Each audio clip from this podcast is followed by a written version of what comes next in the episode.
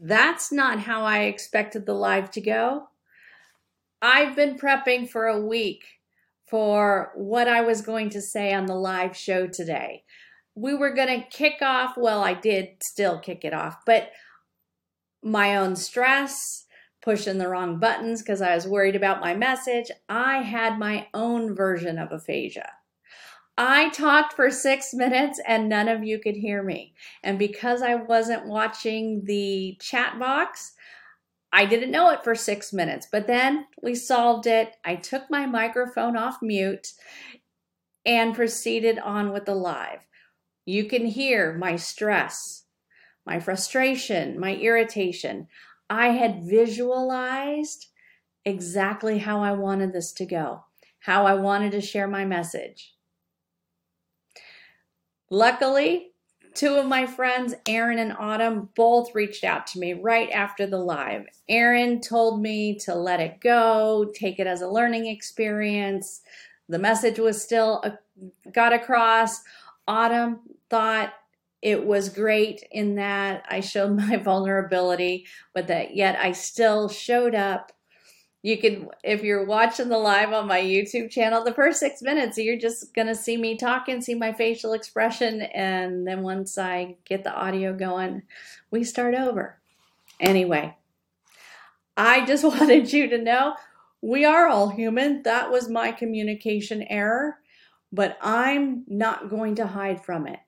I am not editing this transcript. You may wish i had but i'm still not going to do it because we all have moments when communication doesn't work. You got to get back up, you got to shake it off, take a couple deep breaths, maybe even a couple of more deep breaths, and then get back on that horse. That's my message. I hope you'll get something out of the live show that you're going to listen to here in a minute. And follow Life Speech Pathology on Instagram and Facebook. I have at least 20 different videos planned that I'm recording, you know, just short one minute clips about aphasia and cognition and communication strategies. We're going to talk about all of it. And I'm doing it in this format because I just want to give you little tidbits, little things to think about, to digest, and to process and then we'll tie it all together down, you know, somewhere down the road. I have a plan for that. We'll get there together. Wishing you a great day. I hope you get something from this episode. Leave me a comment, send me a DM, send me an email hello at dolivespeechpathology.com. Tell me what you thought. I, I will put on my big girl pants. I'll take I'll take the feedback, good, bad, and otherwise. Know that I'm here for you. Welcome to the Listen for Life podcast with Genevieve Richardson. Genevieve is a speech language pathologist rehabilitating adults with communication challenges after a stroke or due to a neurological impairment. Get equipped with knowledge from experts in the field and professionals you need to know We'll hear stories and experiences from others who are navigating life with aphasia. So, put your earphones in and take a walk outside. This isn't just a podcast. This is a community, a resource, and a support system. We're in this together. Do life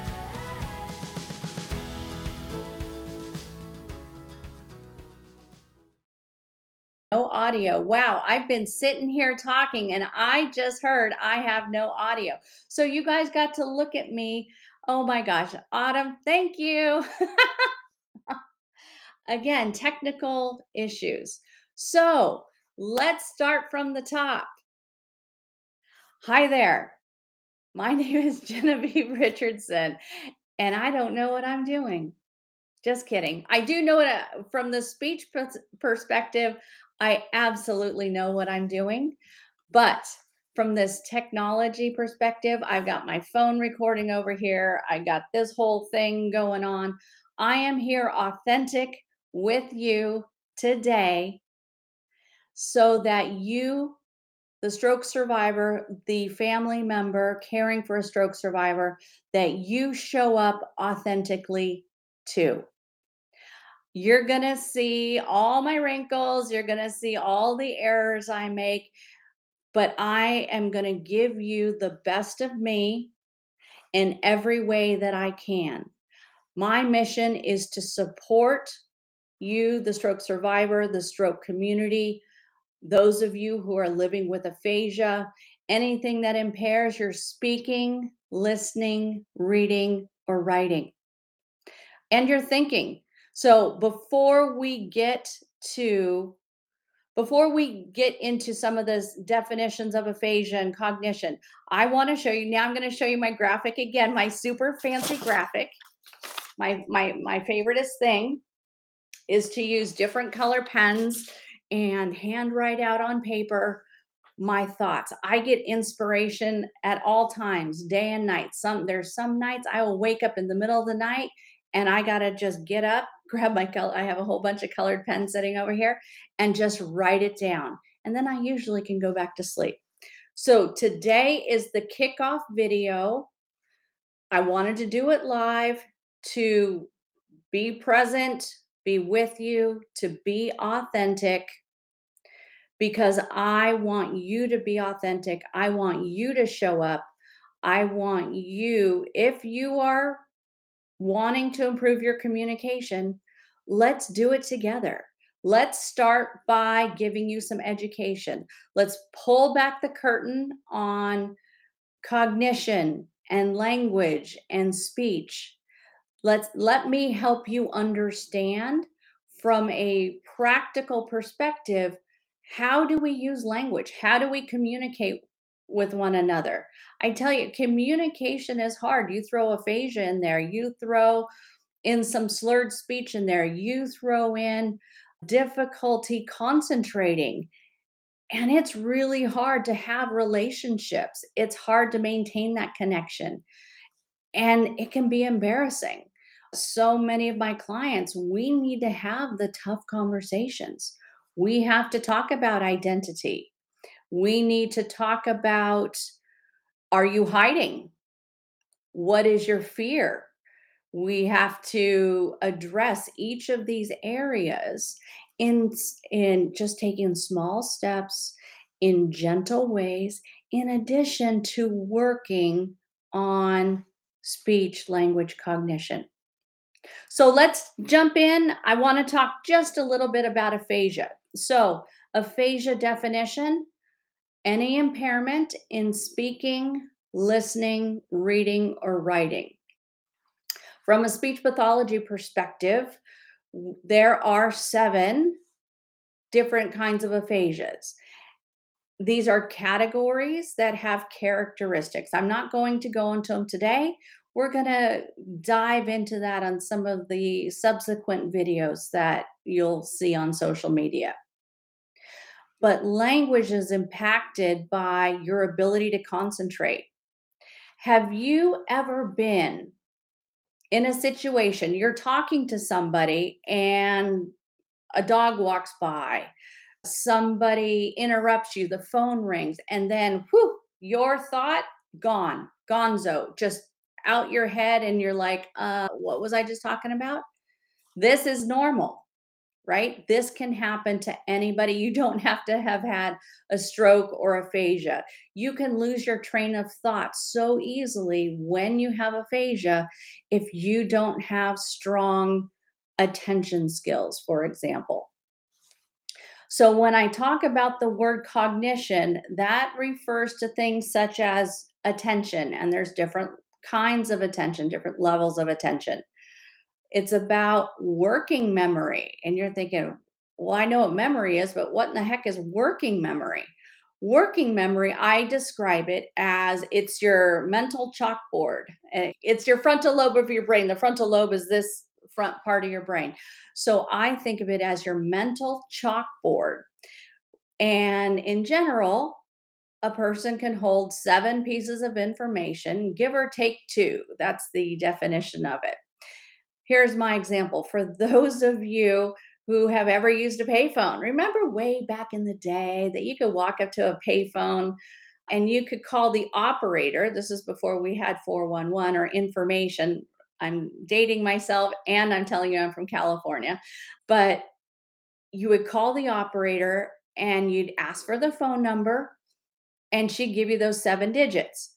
You'd put your dime in. Ooh, see, I dated it myself too. Dime. You put your dime in the payphone and you immediately dial those seven digits and poof, it's gone.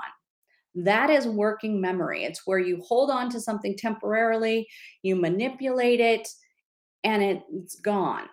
Memory can build off working memory, but memory has to be encoded, it has to be practiced, it has to be related to something for it to actually store in your mind. And then think of your memory as a filing cabinet. Uh, you have to be able to know where to go into that filing cabinet to pull out that piece of information. Another aspect of cognition, executive function. That has to do with fancy things like keeping it in your head. You know, when when you you've heard over probably growing up, you know, if you can't say something nice, don't say it at all. Executive function is that ability to suppress or withhold or keep in some of those thoughts that you would love to say, but because of the company you're in or the situation you're in, you choose not to executive function also has to do with problem solving and you know it's complex. So this is just a little overview about cognition. So if we take language the ability to formulate a thought to think of the words we want to say. You take that thought turn it into the words and then you have to turn those words and put them in an order. It's what we call syntax or if you think of it like grammar it's the order of the words in your sentence. And then once you have that sentence you got to hold on to it. So you've got that sentence and you think i need to buy milk at the store. Like add milk to the grocery list. This is your thought. These are your words Maybe you voice it outside of your head, or maybe you go to the tablet to go write it down so you don't forget it for when you go to the grocery store later. So, language is complex, there's lots of parts to it. Aphasia can interfere at all of those different levels. As a speech pathologist, our job is to figure out what skills you have, what skills you don't. And skills, this is not like an education type of skill. This is where is your communication breaking down in the system? One thing we'll talk about on subsequent videos is how do you name things? What does that mental process look like? I'm going to stop there with all of this explanation because I could be, we could talk about this all day long. I am here kicking off this series about aphasia. We're going to talk about aphasia, cognition. We're going to talk about communication strategies. We're going to talk about how do you fight isolation? How do you overcome your fears?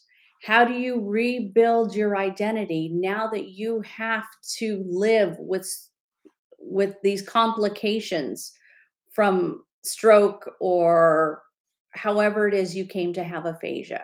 You don't have to have a stroke to come down with aphasia. You aphasia can come from hitting your head like you fell down, you whacked your knee and you hit your head on the kitchen cabinet. You could have had a brain aneurysm, you know, a, a burst blood vessel. You could have a hemorrhage. You can have a blood clot to your brain you could have aphasia from a migraine. Did you know that aphasia can be a symptom of long COVID? It's it's one of those long-term effects for some folks who have had COVID. It doesn't matter where the aphasia comes from. Our job as a speech pathologist is to break it down, work with you based on your goals the activities you love to do, the people you love to interact with. It's about getting back to life and participating in life. So we take the language, we take the cognition, we take your goals and what's important to you, and then we make our goals and then we work towards it. So I'm going to wrap this session up. Especially, I'm going to have to go back and edit the video since I, I was on mute for the first six minutes. So, live and learn. I am here for you. I am here to support you. I have a team behind me. I am so excited about the folks I'm interacting with. You all have met Aaron Avila. He is killing it on social media, Stroke TV Media.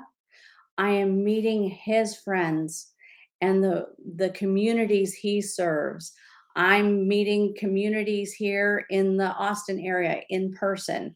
I'm getting out there on social media. I'm putting myself out there because I want you, the stroke survivor, to put yourself out there. This is the hardest thing I've ever done. Doing therapy, easy. Getting out in front of you, dealing with all this tech not my favorite, but it's how I can reach more people, serve you, help you live your best life. So, this is the kickoff series. I'm being respectfully redundant, or maybe I'm just, you know, trying to keep my own thoughts in my head as I'm recording. You guess which one it is.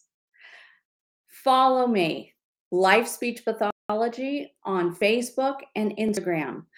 This weekend, I'm recording a bunch of videos, and each one's going to talk about a little different part of aphasia, little different part of building connections, a little different part of communication strategies. And then when we get through this whole series, I'll tell you what the next steps are. If this message resonates with you, if you want to come along with me, come along and help build this aphasia village, this community of support and education. Join me, follow, like, subscribe, you know, thumbs up, send me a DM, you know, all all those things. Again, not my favorite lingo, but here I am. Have an amazing day, everybody. Thank you for listening to me complain about my tech, but I'm here for you. I have a Listen for Life podcast. This episode and all my blunders are going to be on the Listen for Life, Life podcast next week. We are up to, I think we're up to episode 42. There's some good stuff in there. Help me help you live a life that you love. Bye for now.